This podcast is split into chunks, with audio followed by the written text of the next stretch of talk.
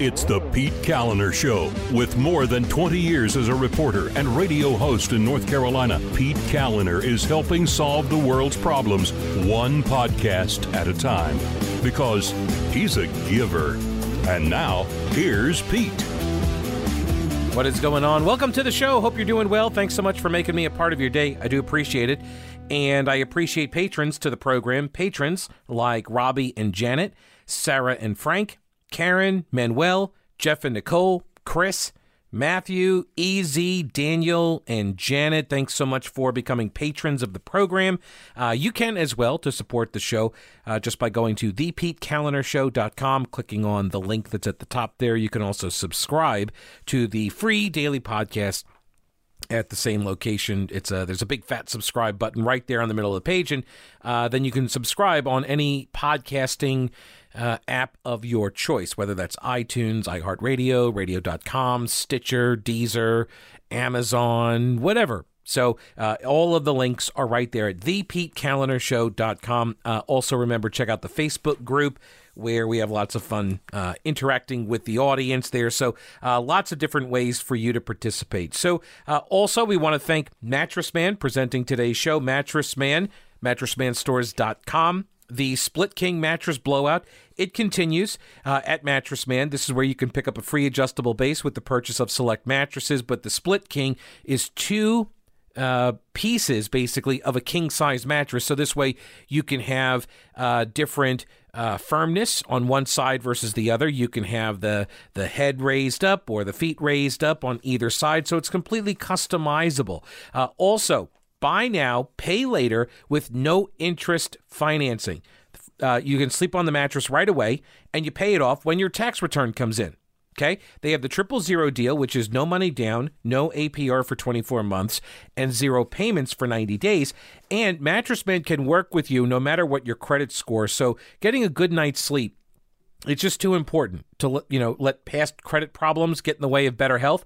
So uh, just ask them about it. They want to work with you because they recognize the value of everybody getting a good night's sleep. Uh, and we have our mattress from Mattress Man. Christy and I bought it like nine years ago, eight years ago, and we love it. It's a memory foam king-size mattress. They also have uh, deals on tons of inventory. You're not going to see it all unless you go to the website or go to one of their stores, mattress man stores dot com.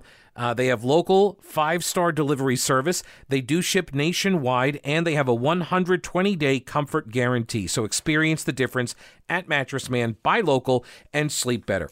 So the last uh, podcast, the last episode, Uh, I went over the State Board of Education meeting, and we played a lot of audio, and I basically let the uh, the board members make their arguments. I, I, I don't think, well, okay, I shouldn't say that. I did inject my opinion on certain elements of the debates, um, but I want to take a deeper dive because I didn't really get a chance. I just ran out of time on the last episode.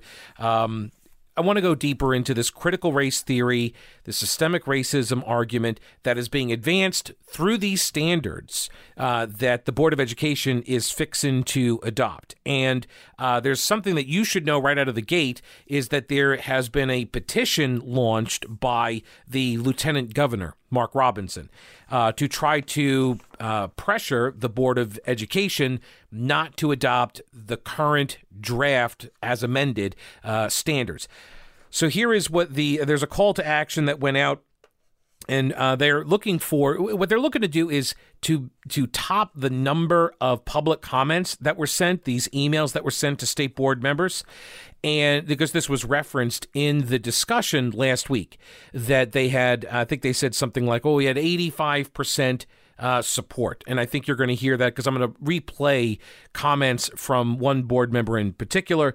Uh, that would be James Ford. And uh, he's a teacher at Garinger High School down in Charlotte. He was the teacher of the year in the entire state. And uh, he is, you know, uh, a believer in the uh, critical race theory and systemic racism. And so that's what he is. Uh, he's on board with, and he's making the case for that in the debate last week. And I think he was the one, we'll hear it again, but he was the one that referenced uh, this eighty-five, eighty plus percent, I forget what the exact uh, figure was, uh, this support that the emailers, that people had weighed in all in support of the new standards. Okay, so if you want to play that game and you're going to use the number of emails that have come in one way or the other uh, as a justification for proceeding with the standards, then there is now this effort underway uh, right now, as I speak, to get signatures against the standards and to have more signatures against the standards. Okay, so the North Carolina State Board of Education is going to be voting on these standards on February fourth. So that is three days from today as I'm recording this show. And uh, the proposed standards are political in nature, and they paint America and her history as evil and racist. These divisive standards consistently separate Americans into groups in an effort to undermine our unity. The proposed standards indoctrinate our students against our great country and our founders. The standards are not age appropriate in the elementary grades either. So tell the State Board of Education, oppose the current draft of standards, and support original standards submitted in June of twenty twenty. And uh, the State Board, it goes on to say the State Board was told over seven thousand emails were received on this, and uh, that eighty-five percent of those emails were supportive. And so they're trying to top seven thousand emails uh, in opposition. So here is the statement. Yeah, this is the statement that the Lieutenant Governor, Mark Robinson, put out after the board meeting. He said, "These standards are the foundation for education in our state, and as such are incredibly important. They exist for every grade and every core subject within the state. Such standards should be drafted without an underlying agenda and without political motivations. As I have said many times, we need to teach our children how to think and not what to think. Unfortunately, the standards, as they are currently written, do not accomplish this goal. Instead, they have been crafted by those on the radical left with an explicit agenda of being divisive, promoting left-wing ideology, and indoctrinating our students within public schools. One such standard can be found in the objectives for the founding principles of the U S and North Carolina, civic literacy." This is uh, one of the standards. That, that was the title. Founding Principles of the United States of America and North Carolina, Civic Literacy. And here's what the standard states. Quote, "Explain how individual values and societal norms contribute to institutional discrimination and the marginalization of minority groups living under the American system of government." So that is, right, when you're talking about explain how individual values, so is that, I, I'm not talking, uh, well, I'm not sure actually what they're talking about here. It, it, are they saying like the value of individualism, or like my personal individual values, or is it like a discrete value that the society has, like this one individual value that the society shares? I'm not sure, but they say explain how individual values and societal norms contribute to institutional discrimination. Okay, that is systemic racism. That's part of critical race theory. See, it's it's embedded, as I was uh, mentioning on the uh, the previous episode, it is embedded in the standards. And this is why the Republicans on the Board of Education are looking at this and they're saying, I'm not so sure I like the tone of this. Even if they're not equipped with the understanding and the knowledge of critical race theory and the concepts of systemic racism and where that comes from and how it is described and defined, they can tell there's something going on here, right? Even if they don't know the words to use uh, to identify it, they, they, they know something is happening with this type of standard. Robinson says the message here is clear. America is a racist nation with systems in place designed to discriminate against minority groups. And the implication? That you should hate our great nation. Unfortunately, this example is not an outlier, but instead reflects the broader sentiment that is pervasive throughout the standards, from first grade through high school. I am opposed to these standards because of the divisive language and the clear radical agenda being pushed on our students. Our children deserve better, and I will continue to fight to ensure that all students in North Carolina receive a quality education. And so he has uh, a uh, he's put out a petition Um, that I have linked up at the Patreon page for people who get the prep sheet. It's all there, but it's also at mark robinson for n c dot com. The North Carolina State Board of Education is going to be voting on this, and he says the uh, the proposed standards are political in nature, and they paint America as being system, uh, systematically racist.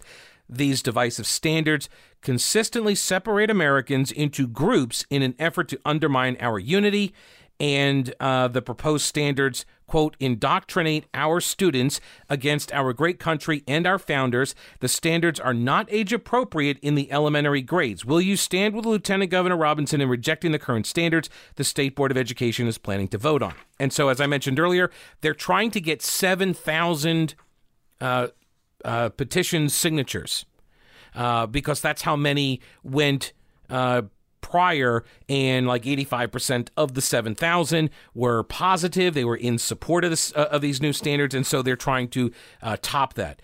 Spoiler alert, as I understand it, they're already at about uh, uh, twelve thousand on this on this uh, petition. They're already at about twelve thousand as of the recording of this program. I thought this was also interesting, that the News and Observer story uh, that uh, covered the Board of Education meeting last week. They I, so tell me tell me if you spot the difference. See if you can detect the difference. Okay, I'm going to read you the way I'm going to read you two sentences and the way that the News and Observer defines and describes who the two different individuals are that are expressing their opinions that are in disagreement with one another. Okay, so here's the first one. Quote, Lieutenant Governor Mark Robinson, a Republican, said that the standards would inaccurately teach that the U S is a racist nation. Okay? I'll read it again. Lieutenant Governor Mark Robinson, a Republican, said that the standards would inaccurately teach that the United States is a racist nation. Okay. Uh, here's the other description. See if you can tell how this one is different than the last one. Ready? But board member James Ford, who is black, argued that the changes sought would deny that systemic racism exists. So he is described as, quote, board member James Ford, who is black. Do you, do you notice the difference? That Mark Robinson, Lieutenant Governor Mark Robinson, a Republican, and board member James Ford, who is black. Did you know that Mark Robinson is black? It's true, he is. He is the first. He's the first black lieutenant governor ever elected in North Carolina, and he's a Republican. He and he won in a crowded field of Republican candidates in the primary. He beat a bunch of other Republicans. All those racist Republicans. They, they, yeah, they they nominated him and then got him elected Uh, to the lieutenant governor post in North Carolina. So he is opposed to these standards. He's got this petition going, and he's got, uh, last I checked, was about twelve thousand signatures uh, on it. I also have uh, one of the standards here that I printed out. Um, this is from the third grade standard, snapshot of supporting documents, and it says unpacking the history objectives, and it gives you like objective, mastery of the objectives, students will understand the following concepts, students will know the following consta- concepts, and then they give some examples. Um, so, f- so here you go. The objective, three H one one. Explain how the experiences and achievements of women, indigenous, religious, and racial groups have contributed to the development of the local community. Okay, I don't have any problem with this necessarily. Indigenous, women, religious, racial groups. Like, I understand that a lot of the history of America, as it was taught to me, was, you know, white guys. I understand that. And rationally, I can understand why, right? Because America was founded by a bunch of white guys. That's not to say they were the only ones who influenced the founding of the country, but by and large, it was a bunch of white guys. And so I understand that they're all over the history books. And I also understand that, you know, history, you got to make history compelling and entertaining. And you, you, because, and honestly, it is, what is history, but like stories that can be told in a way that are really exciting and make people care about it. And one way that you can make people care about the history, look at uh, the play, Alexander Hamilton, right? You make people care about history by making it relatable. And that was one of the biggest problems, I think, for a long time, and probably still is the case in uh, the teaching of history, is that it's a lot of times it's just, you know, dates and places and names, and it's just boring and nobody cares. When you start talking, though, about some of the stories and the concepts, if you can make that history come alive and make it relatable to kids, then they're going to be more invested in the history, in the lesson, right? So I'm okay with identifying different groups and trying to highlight how they played these roles. Because, like, truth be told, I'm I just I always am interested to hear, you know, interesting tidbits from history. And, oh, I didn't know that story about this person who is basically largely forgotten because of racism. I'm okay hearing those stories. Absolutely. Um, so I don't have any I don't have any objection. Here's what here's my objection.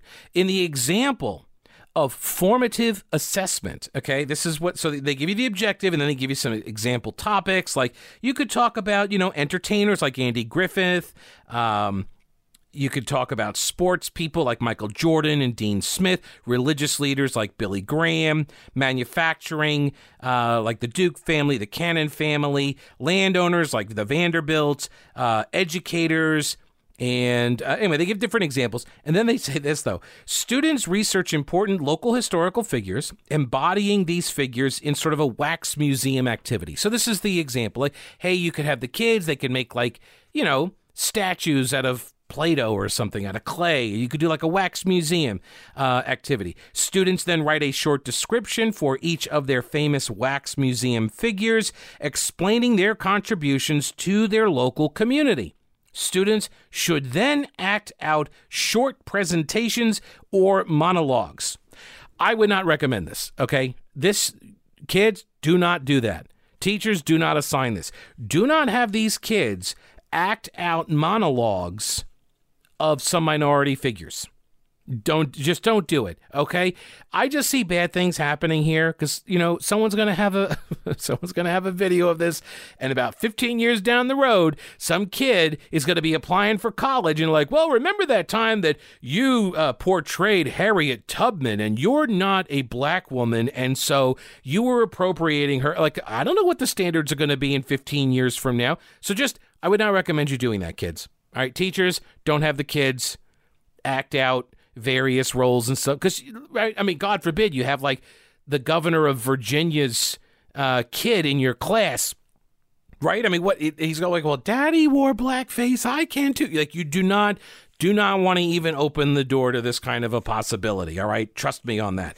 Do not do that assignment. Now, here's your assignment. Go to Old Grouch's Military Surplus if you haven't already. He's got something there for you. You probably don't even uh, think that you need it. Didn't even know you needed it until you see it.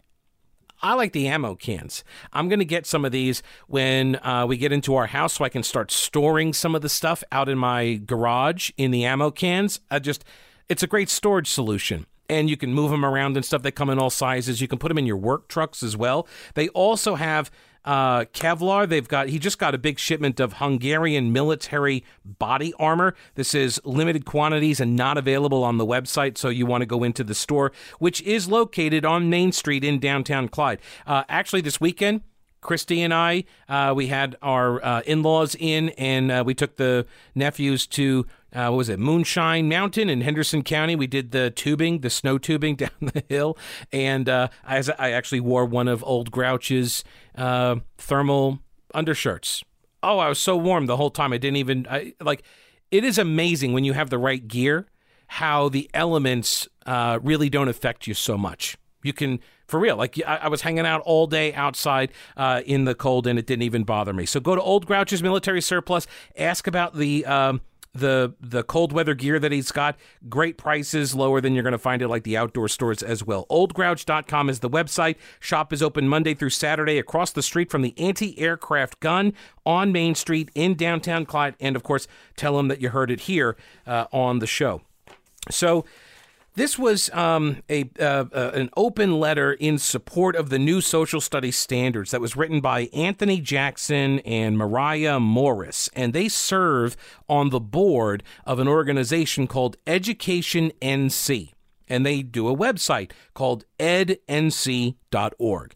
So Education N C also has used James Ford as a contributing writer for their website. Okay, so you have two boards. So, and the reason I mention all of this is because uh, this organization is sort of a nexus for these types of influencers in North Carolina education policy. Okay, so ed n c dot org. James Ford, board member. He is uh, also a writer for this organization.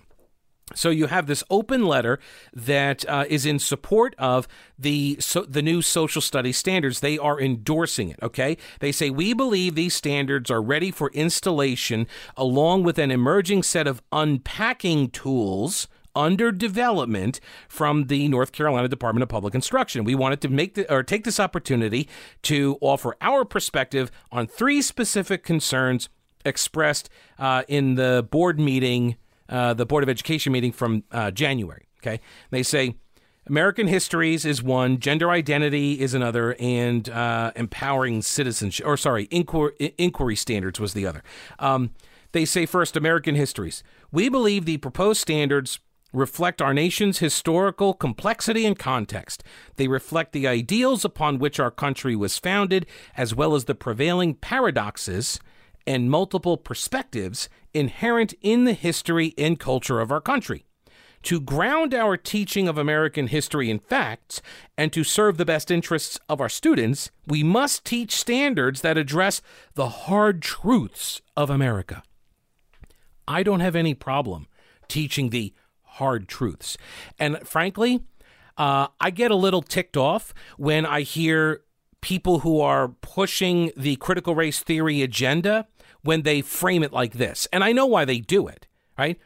It's a false choice uh, uh, rhetorical device, the false dichotomy. It is, well, I'm for teaching the hard truths, you know, tell, teach the history, warts and all. And so the only other position one must have is that they don't want to teach these things. It's not a matter of not teaching them. It's a matter of how you teach them, right? So, in other, for example, yes, the Constitution, when it was drafted, uh, did not prohibit slavery. It didn't, right? And that's a problem. That was the original sin uh, upon which America was founded, right? But then to ignore everything that comes after that as if it is irrelevant or less relevant than, say, Jim Crow or redlining or urban development, urban renewal, you know, like all of these other things that were done that were wrong, all of these other things that were done to black people in America and other, and, you know, the Trail of Tears with indigenous people, um, all of these other pieces of history, are they more relevant or less relevant than, say, the Civil War, the abolition of slavery that left hundreds of thousands of Americans dead, many of whom fought, right, like half of them fought to free slaves. So does that count for nothing? And does the um, does the abolition of slavery and the the uh, you know the amendments to the Constitution, does that somehow undermine this idea that the founding documents and the the entire legal system is inherently racist and should therefore be, you know, torn down because of its inherent racism? Mark Robinson made the argument, it's an argument that I agree with, which is, yes, the documents had slavery codified in them, right? But they also allowed for the repeal of that slavery. And so therefore, does that make the documents inherently racist? Or did it recognize the realities of the day, which was that they could not create this union of states unless they allowed the slave-owning states to keep slaves, knowing that eventually this is going to have to get addressed, and here's the mechanism to do so. We're going to put it in there. We're going to make the constitutional, uh, make the Constitution amendable, right? So this way it can be addressed. And this was Robinson's point, that it's the same document that you cite as inherently racist that allowed for it to be undone. So how can you have that both ways? Well, you know, it's the left, so they always try to have things both ways. That's kind of the, it's kind of their deal. Um, as a basic example, this the, the E D N C board members say, they say, as a basic example, how can we honestly teach the aspirational tenets of America, such as all men are created equal, without also acknowledging that historical injustices permeate American history? Again, false choice. You don't have to teach that as an either or, right? You can teach that as the aspirational that all men are created equal. But for those people living in those times, their concept of that statement was different than what our concept is now. Why are we constantly trying to judge people who lived hundreds of years ago by our modern standards? It's one of these things, while, like, because this is going to come up in the critical race uh, examination, which is we're not supposed to, in modern times, we're not supposed to compare or judge or rank certain cultural norms as better or worse than others, because that's racist. So if a culture that celebrates education, for example, versus a culture that does not, or like a culture that celebrates criminality, right? Which one of these is better? You can't say that, Pete. That's racist.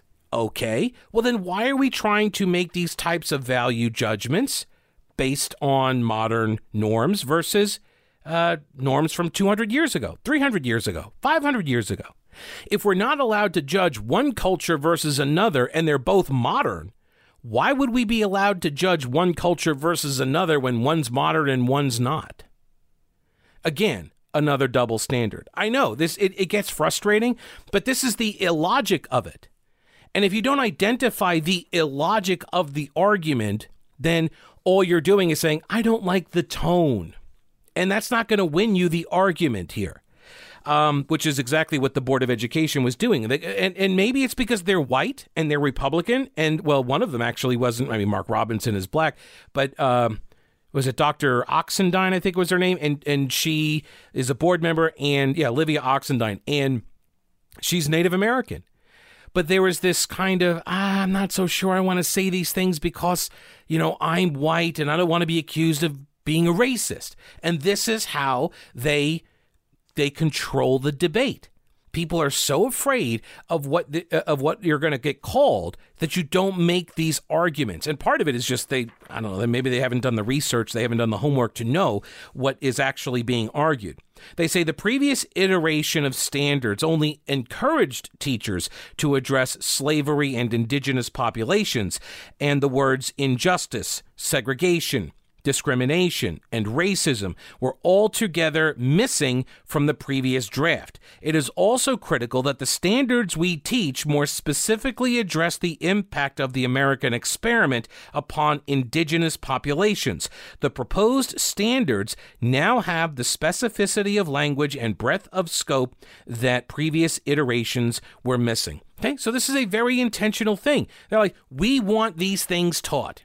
And so because we want these words used, these concepts taught, we changed it, and this is what you should do, which is a different argument, by the way, right? Different argument than what they said at the board meeting, which was, we're not telling people exactly what to teach. And I said at the time, yeah, you kind of are. You kind of are. This, this is one of the most frustrating aspects of government in general, but education especially, government education. They... They construct these stakeholder input sessions, right? And they know where they want to go with it. And then it's just about constructing the the uh, the method to arrive at the conclusion they want. And they got there. This is what it's about. And now they're going to say, well, we don't, we're not telling you what you should teach. We're just giving you standards that you should follow explicitly. It's totally not the same thing, though, uh, which is actually true in the case of like marijuana and hemp. It's not the same thing. People think it is, but it's not the same thing. They're different. And so when I tell you I take C B D oil, I take a couple of drops before I go to bed and I sleep more deeply than I ever have before in my life. Um, I'm not taking weed, folks. I'm not taking the pot, okay? It's C B D oil. And uh, C B D, they've got uh, Growers Hemp. They've got topicals like balms and salves as well. They've got lozenges as well. Um, so if you don't want the drops, they have tons of flavors for the drops. Um, that uh, that people enjoy, like, for example, the taste of the appleberry, Paul says, uh, was pleasant. It was a combination of a natural hemp taste, yet not overpowered by the fruit flavoring, like cough syrup. You know, it didn't taste like cough syrup. So it's not like that, okay? And uh, here's a Here was some feedback from Kim, listener of the show, and she says, honestly, I was skeptical. I teach elementary music and have been relegated to pushing a cart room to room this year. I come home limping daily, my knees and ankles normally swollen to twice their normal size and throbbing in pain. Um, same thing today, but instead of ice packs and extra strength ibuprofen, I put some balm on my joints, and uh, that was at four p.m., It's now seven thirty p.m. My left leg is completely back to normal. My right leg is a little sore, but improving. I am optimistic. Um, she says the balm is amazing. Uh, she burnt herself on a hot glue gun the other day, and she did not have any uh, lavender oil with her, so she put some of the uh, the Growers Hemp balm on the burn, and she said it was the fastest healing burn she's ever had. The blister dried up and is practi- uh, practically unnoticeable in less than twenty-four hours. Okay. Now, as with all C B D products, these statements have not been evaluated by the Food and Drug Administration, and the efficacy of these products has not been confirmed by F D A-approved research. So these products are not intended to diagnose, treat, cure, or prevent any disease. Nothing I have said is meant as a substitute for or alternative to information from your healthcare provider. So consult your healthcare professional about potential interactions or other possible complications before using any product. Growers Hemp. These are North Carolina family farmers that got together and said, why don't we control the whole process from seed to shelf? You get better quality, lower pricing, and you're helping North Carolina farmers. And they're helping you on your wellness journey. growers hemp dot com. growers hemp dot com. Use my name, Pete, and you'll get twenty percent off at growers hemp dot com. From North Carolina farmers to your home, Growers Hemp is about the hemp and not the hype. All right, so to conclude the open letter on new social studies standards from Education N C, ed n c dot org, they say, in closing, history education is about more than just learning what happened in our past. A great history education empowers scholars to think critically about how the past informs the present. It helps scholars embrace their roles as not only witnesses to history, but architects of their own lives. It serves the public good by teaching us about each other, and it places a premium on developing our skills to navigate the world we share. We need to look no further than the recent insurrection in Washington, D C to see the imperative we have in North Carolina to develop social studies standards that bring clarity about the past and empower our next generation of citizens to understand the inherent strength in a diverse society. Not the riots, though, from like the last year, right? Not any of that stuff. Or the insurrection in Portland and Seattle aimed at overthrowing the capitalist and constitutional republic systems. Like, none of that. It's almost like the January sixth uh, sacking of the Capitol is now the answer and the example for everything the left wants to do, right? Every kind of assertion of their agenda is uh, rooted in the January sixth attack on the Capitol, and that this now justifies everything the left is trying to do. It's the example of all of the things they're fighting against, right? It is, it's, it's almost like Medicaid expansion is for Governor Roy Cooper. Medicaid expansion will solve every problem, no matter what it is. Whatever Roy Cooper is, whenever he's presented with some sort of a problem, it's like, you know what would solve this? Medicaid expansion, right? This is what the left is using the January sixth uh, sacking of the Capitol now. And they ignore all of the other attacks on government institutions and, and uh, buildings over the last decade. I have detailed them, whether it's the state capitol in Texas, Wisconsin, even North Carolina. You've got the buildings in Seattle and Portland, the creation of an autonomous zone. I have labeled these things as insurrectionist activities because they are. I have no problem labeling the January sixth attack on the U S Capitol as an insurrection. However, if you're going to label that an insurrection, then you should be labeling all of the other insurrections as insurrection. Anyway, I know I'm asking for a consistent application of the standard, and that's not going to be the case. I know it's not coming. Uh, let me uh, let me play this soundbite again. This is James E. Ford. He is all, he is a writer at n c ed dot org, but also the executive director of the Center for Racial Equity and Education, otherwise known as CREED. He represents the Southwest Education Region on the North Carolina Board of Education, And uh, here was his argument uh, for leaving systemic racism, systemic discrimination, uh, leaving these things in the standards. So as much as, you know, we're debating what students want to know, the truth is this debate is also about what we don't want students to know. And, and that's the subtext that I feel like we just need to go ahead and take out of our pocket and put on the table. At first, when we engaged in this discussion last month, I was assured, or at least I felt like the discussion was about the inquiry standards, the overarching standards that guide the rest of the subsequent more specific standards. And now I hear we're critiquing language around systemic racism, gender identity, and systemic discri- discrimination. This is a deviation from uh, what I recall the first discussion to be about. And, and with respect, I don't think these are refinements. Actually, I think that it makes these terms more ambiguous. All right. So he, this was, they were arguing over uh, changing the term systemic racism to just be racism. And he's like, oh, I think these are, you know, you're really altering this. Well, they are, but it's actually more expansive. Now teachers are going to be able to talk about anything under the heading of racism, but whatever. Um, I'm totally happy to have the conversation about critical race theory. And I don't actually have any problem with taking it out of the pocket and putting it on the table and letting everybody discuss it. I have no problem with any of that. Um, I also reject this idea that just because the Board of Education was talking about something at the last meeting that they were concerned about, and now they're having other concerns about some components here, that there's something wrong with that. This is what the board is supposed to be doing. It's literally your job. Right. That's why you're on the Board of Education. And maybe it took a week or two for them to figure out what you guys were trying to insert into the standards. Right. Maybe they didn't realize it at the time because they're not up to speed on all of this stuff. That might be the case. I don't know. But I reject this idea that there's something wrong with, well, you know, you brought this other thing up last time and I thought that's what we were talking about. And now it seems like you guys have these other concerns. Yeah. And so we have some other concerns. Uh, I think it makes it less clear and more vague.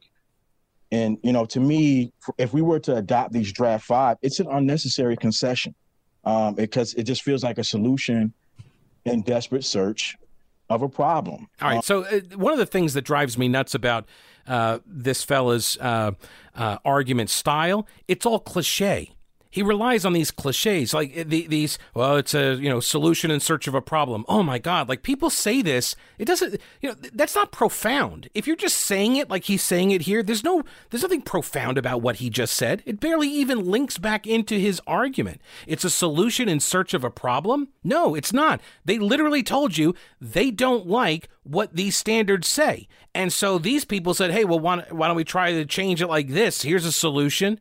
It's literally a solution proposed to address a problem. Now, he can say, I don't like that solution, but you can't deny that it is a solution to an expressed problem. You may not think it was a problem. That doesn't make your cliche analogous. Um, and so, you know, one of my questions, I guess, is why are we doing this? Can we be honest? I mean, we have heard that eighty-five percent of, and that's the overwhelming majority, of the feedback has been positive, right? This is this goes to what I talked about earlier. The petition, the overwhelming response has been positive. Well, okay, I see your positive email rate, and I will raise you a petition uh, of uh, what one hundred fifty percent of what you brought to the table. I now have one hundred fifty percent more than you brought, so therefore I'm right. And what will happen now is that, well, those don't really count. We don't really care. We shouldn't be governed based on email uh, uh, opinion. That's just, you know, not a good way to govern. Like, we're the Board of Education. We're supposed to be making these decisions, not them random people emailing. See, when they had the numbers, then the emails were justifiable, right? The emails said, oh, they support our position, so we should listen to these emailers, the the the public, this is what they want. But now you're going to have all of these petition signatures coming in in opposition to what they want, and so now these will be dismissed as irrelevant. Oh, well, all right, fine, you just put out a petition, who cares? Right? This is this is the way this game is played. This is orchestrated. That's why I just I I've watched enough of these types of government mechanisms, especially around education, designed to induce a particular result. Now, if you're trying to get the result of selling your house or buying your house, then uh, here's how you induce that result. You call Rowena Patton, okay? Her number is three three three, four four eight three. Her website is mountain home hunt dot com. And Rowena Patton and her all-star powerhouse team will go to work for you. And if you're looking to buy a house, she has homes in all price points. If you're looking to sell your house, she has buyers already lined up. She's the official Homes for Heroes agent in Asheville. This is a national program that gives buyers and sellers twenty-five percent back from the realtor commissions. This goes to police officers, firefighters, healthcare professionals, members of the military, so veterans, active duty, and retirees, as well as educators. So give her a call, get your house sold quickly and for more money, or buy your house, get into your new dream home. Uh, Rowena will help you do it. Give her a call at three three three, four four eight three and then start packing. All right, we pick back up now with the uh, soundbite. Very, very clear um, that from the stakeholders we engage with, that they wanted more quote-unquote inclusive standards, those that focused on uh, the experiences of the majority, and I use that term very carefully because I understand they're outliers, right? And everybody, nobody's a monolith, but the majority of experiences from Black, Brown, Native, and queer folk. And so now we're kind of using terms like divisive, right, which is very um, nebulous, and to me just means, you know, um, things exposing about which there are divisions, pre-existing divisions, but it's not clear to me for whom is this divisive. We've articulated who we want to include. Whom are we claiming that this is divisive for? We should be super specific. All right, I will be super specific. Let me let me address this. It will be divisive for everybody, all of us. Not divisive as in, I'm a victim, you're being divisive. I'm saying divisive as in pitting people against one another based on, well, let's use a critical race theory, the construct of race, among other things. Gender identity would be another. Religion might be another, right? These characteristics that people have, uh, whether it's, uh, you know, their choice or not, uh, when you divide people based on these things, then that becomes divisive. See how that works? Now, uh, what the folks on the Board of Education were suggesting is maybe focus a little bit more on the things that unite us, these concepts, these principles that while, yes, America has fallen short of these ideals, we are the only nation founded on these ideals. We put them down on paper and said, this is what we want to be. This is This is how we intend to live our lives and what we respect. And if these are the things that don't unite us any longer, then then I guess we're done. And maybe that's the point here. Maybe there are some people that are in positions in education that don't believe any of those original arguments, and so they believe we are done. This is at the core, by the way, of systemic racism and this critical race theory is that the whole system is inherently racist. Therefore, you should be trying to tear it down. And if you are not, you are complicit in the racism. This is what has prompted the Discovery Institute Center on Wealth and Poverty to form um, a coalition to fight critical race theory in the courts. They put out a, a statement uh, a couple of weeks ago. Christopher Rufo, uh, he says, uh, this new coalition of law firms and legal foundations have the explicit goal of fighting critical race theory in the courts. This coalition, called Stop Critical Race Theory, uh, has already filed three lawsuits against public institutions conducting critical race theory programs, and in the coming months, we will file additional lawsuits in state and federal courts. Our ambition is to take one of these cases all the way to the U S Supreme Court and establish that critical race theory-based programs which perpetuate racial stereotypes, compel discriminatory speech, and create hostile working environments violate the Civil Rights Act of nineteen sixty-four and the U S Constitution. When we are victorious in the courts, it'll have an immediate ripple effect through every school, government agency, and private employer in the nation. We will effectively abolish critical race theory programs from American life. So that is their goal. That's their stated goal. Okay, there was a piece by, uh, this was now back in two thousand eighteen, Helen Pluckrose, James Lindsay, and Peter Boghossian.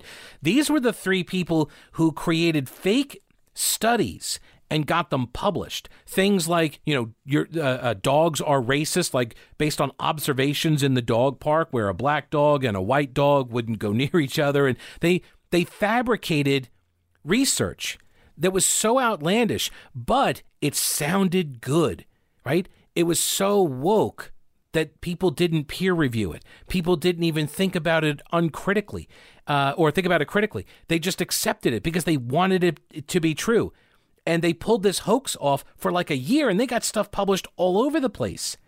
And they say, this piece called Academic Grievance Studies and the Corruption of Scholarship, they say scholarship is based less now upon finding truth and more upon attending to social grievances. This has become firmly established, if not fully dominant, within these fields. And their scholars increasingly bully students, administrators, and other departments into adhering to their worldview. Um, they go on to say here, let me see, two, two, one, page one, two, three, uh, yeah. Uh, we have st- we have stated firmly that there is a problem in our universities, and it's spreading rapidly into the culture. Again, this was three years ago. It is aided in this by being tricky to understand and by intentionally using emotionally powerful words like racist and sexist in technical ways that mean something different than their common usages. This problem is most easily summarized as an overarching, almost or fully sacralized belief, like a religion, that many common features of experience and society are socially constructed. These constructions are seen as being nearly entirely dependent upon power dynamics between groups of people, often dictated by sex, race, or sexual or gender identification. All kinds of things accepted as having a basis in reality due to evidence are now instead believed to have been created by the intentional and unintentional machinations of powerful groups, white people, in order to maintain power over marginalized ones. This worldview produces a moral imperative to dismantle these constructions.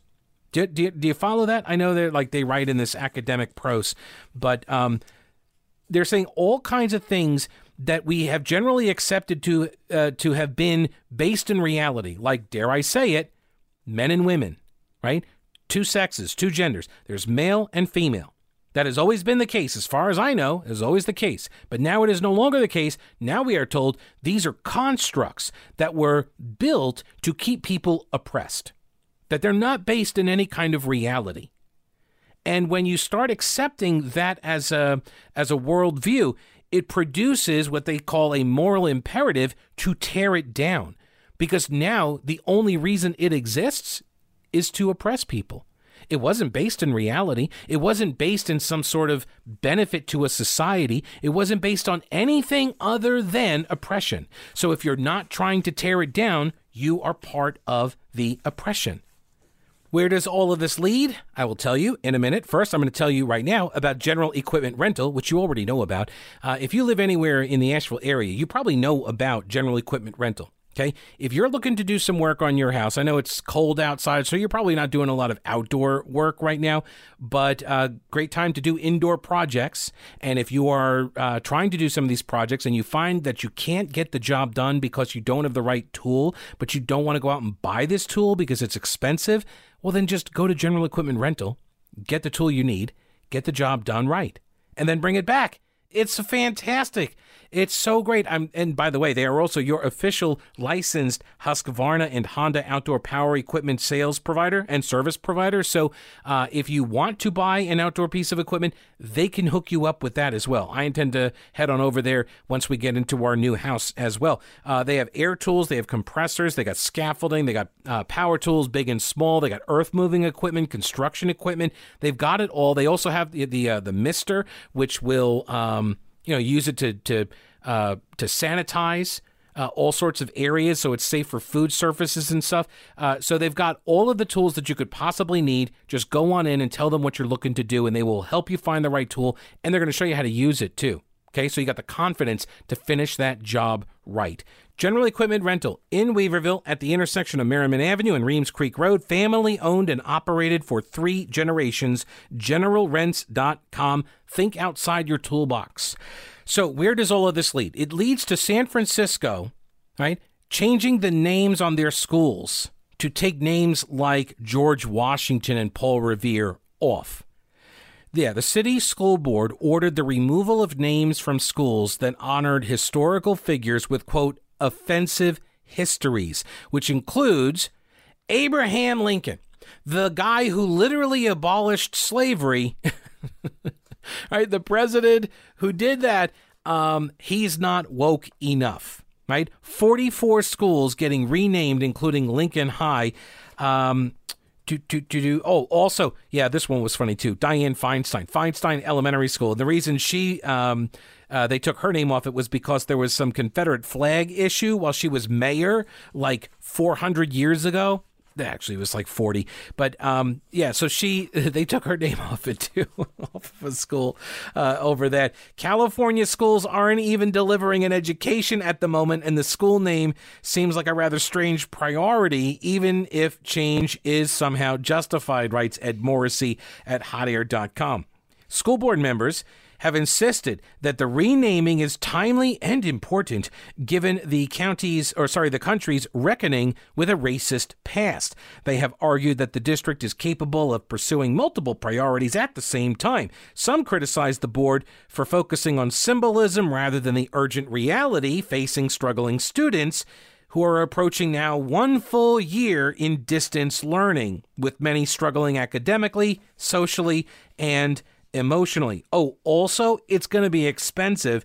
It's going to cost at least a million dollars to rename the forty-four school sites, and potentially significantly more. Who else has this dishonorable legacy, according to San Francisco's educratic elites? George Washington, Paul Revere, the Roosevelts, both Teddy Roosevelt and Franklin, Thomas Jefferson, James Monroe, Francis Scott Key, the Presidio, it's also problematic, and John Muir. Oddly, two other presidents who died from assassination are included in the dishonorable legacy list. James Garfield, who barely even took office at all, and William McKinley. For some reason, El Dorado, this is a legend about a city of gold, that is that also has a dishonorable legacy. It's It's not even a real city, okay? Uh, Frisco's elite also want to forget the Alamo, and they're also not too keen on remembering the missions, okay? If you're so woke you find Abraham Lincoln insufficiently honorable, the problem is you, says Ed Morrissey. But it is a handy media distraction for a school board that cannot educate in a city that can't clean up its feces in the streets, and a state that cannot handle a vaccination program. The disgrace is really all com- uh, all but complete for California. The dishonor here belongs entirely to San Francisco and its elites. This actually gets to a point that I've talked about in the past.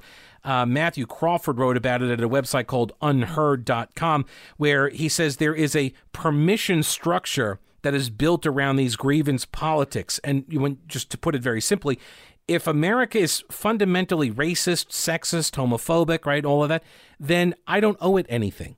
And actually, conscience demands that I repudiate it. And if I now owe the country nothing because of these original sins, because they're racist and sexist and everything else, then it allows me, it frees me up to do whatever I would like, because I'm now no longer bound by the community of America.